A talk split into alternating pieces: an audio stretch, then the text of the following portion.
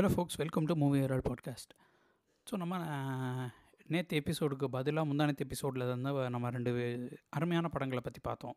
அதில் வந்துட்டு ஒரு சூப்பர் ஃபேண்டசி பைலிங்குவல் படம் பற்றி பார்த்தோம். அதே மாதிரியான ஒரு ஒரு ஹீரோ அதே மாதிரியான ஒரு குவெஸ்ட்டு தேடி போகிறாரு அப்படின்ற ஒரு பாயிண்டில் தான் வந்துட்டு அதுக்கு முன்னாடியே இப்போ அந்த படமே வந்துட்டு அந்த காலத்தில் வந்துட்டு ஒரு பாத் பிரேக்கிங் சொன்னோம். அதுக்கு முன்னாடியே ஒரு பாத் பிரேக்கிங் படம் நம்மோட எடுத்திருக்காங்க. அந்த படத்தை பற்றி தான் இன்றைக்கி பார்க்க போகிறோம் இன்றைக்கி நம்ம பார்க்க போகிற படம் என்னன்னு சொல்லி பார்த்தீங்கன்னா ஆயிரத்தி தொள்ளாயிரத்தி நாற்பத்தி எட்டில் ஒரு ஃபேமஸான ஸ்டேஜ் ப்ளே பம்மல் சம்மந்த முதலியார் எழுதின ஸ்டேஜ் ப்ளே அதை வந்துட்டு மூவிக்காக பி. நீலகண்டன் வந்து ஸ்க்ரீன் பிளே எழுதி ஏவிஎம் ஓட ஏவி மையப்பன் வந்துட்டு ப்ரொடியூஸ் பண்ணி டிரெக்ட் பண்ண படம் தான் இன்றைக்கி நம்ம பார்க்க போகிற படம். அது வேறு ஒன்றும் இல்லைங்க. வேதாள உலகம் அப்படிங்கிற படம். ஸோ இந்த படத்தோட ஸ்டார் யாருன்னு சொல்லி பார்த்தீங்கன்னா T R Mahalingam Mangalam K. Sarangapani இவங்கெல்லாம் நடிச்சிருப்பாங்க.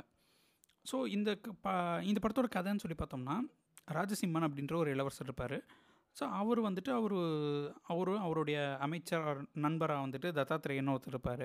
ஸோ அவங்க அவங்களுடைய மாளிகையில் இருந்துட்டு இருக்கும்போது ஒரு நாள் ஒரு புக்கு அவருக்கு கையில் கிடைக்குது. அந்த மாளிகையில் பார்க்குறாரு.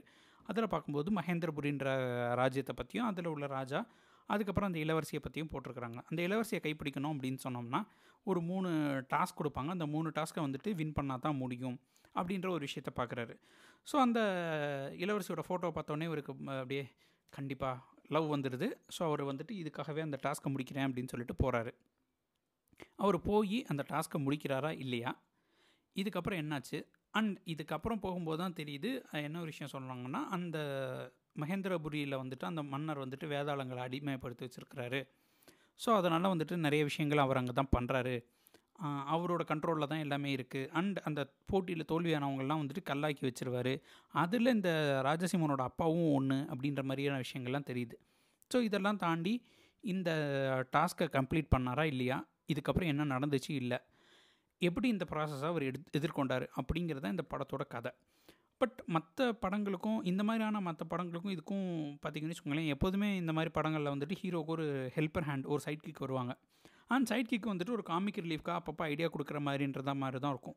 ஆனால் இதில் வந்து பார்த்திங்கன்னா ஹீரோவுக்கு ஈக்குவல்னு கூட சொல்ல முடியாது. அதை விட ஒரு சில நேரங்களில் ஜாஸ்தியாகவே வந்துட்டு அந்த தத்தாத்திரேயன் கேரக்டரில் பண்ண தத்தாத்திரேயன் கேரக்டர் பயங்கரமாக பண்ணியிருப்பார் இன்ஃபேக்ட் அந்த ரோலில் வந்துட்டு சாரங்கபாணின்றவர் தான் பண்ணியிருப்பார் ரொம்ப அவர் தான் கிட்டத்தட்ட ஹீரோனே சொல்லலாம். எஸ்பெஷலி ஒவ்வொரு டாஸ்க்குக்கும் இருந்துட்டு அவர் எப்படி அதை டீல் பண்ணுறாரு அதுக்கப்புறம் அந்த வேதாளங்களை வச்சு ட்ரிக் பண்ணி இது பண்ணுவார். ஸோ அவரை வந்துட்டு ரொம்ப ஒரு பிரெய்னி ரோலாக காமிச்சிருப்பாங்க. அண்ட் அவர் பர்ஃபார்மன்ஸை அடிச்சு தூக்கியிருப்பார். நீங்கள் அவர் அந்த பர்ஃபாமன்ஸ் பார்க்கும்போதும் இன்ஃபேக்ட் உங்கள் படத்தில் வந்துட்டு இப்போ பழைய படங்கள் அந்த நமக்கு ரிலேட்டபிலிட்டி அப்படின்ற நிறைய இஷ்யூஸ் இருந்தால் கூட அது எல்லாத்தையும் தாண்டி உங்களுக்கு படம் ஃபுல்லாக என்ஜாய் பண்ணிவிட்டு பார்க்க வைக்கிறதுக்கு முக்கிய காரணம் அப்படின்னு சொல்லி பார்த்தீங்கன்னா அது கண்டிப்பாக நான் சொல்கிறது வந்து ஒரு தத்தாத்திரேயன் கேரக்டர் தான். ஸோ அவர் வந்துட்டு ஒவ்வொரு டாஸ்க்கும் வரும்போது அதை எப்படி அப்படியே கொஞ்சம் கிளவராக டீல் பண்ணி எல்லா விஷயத்தையும் டாச் பண்ணி எப்படி முடிக்கிறாரு அப்படிங்கிறது தான் இருக்கும்.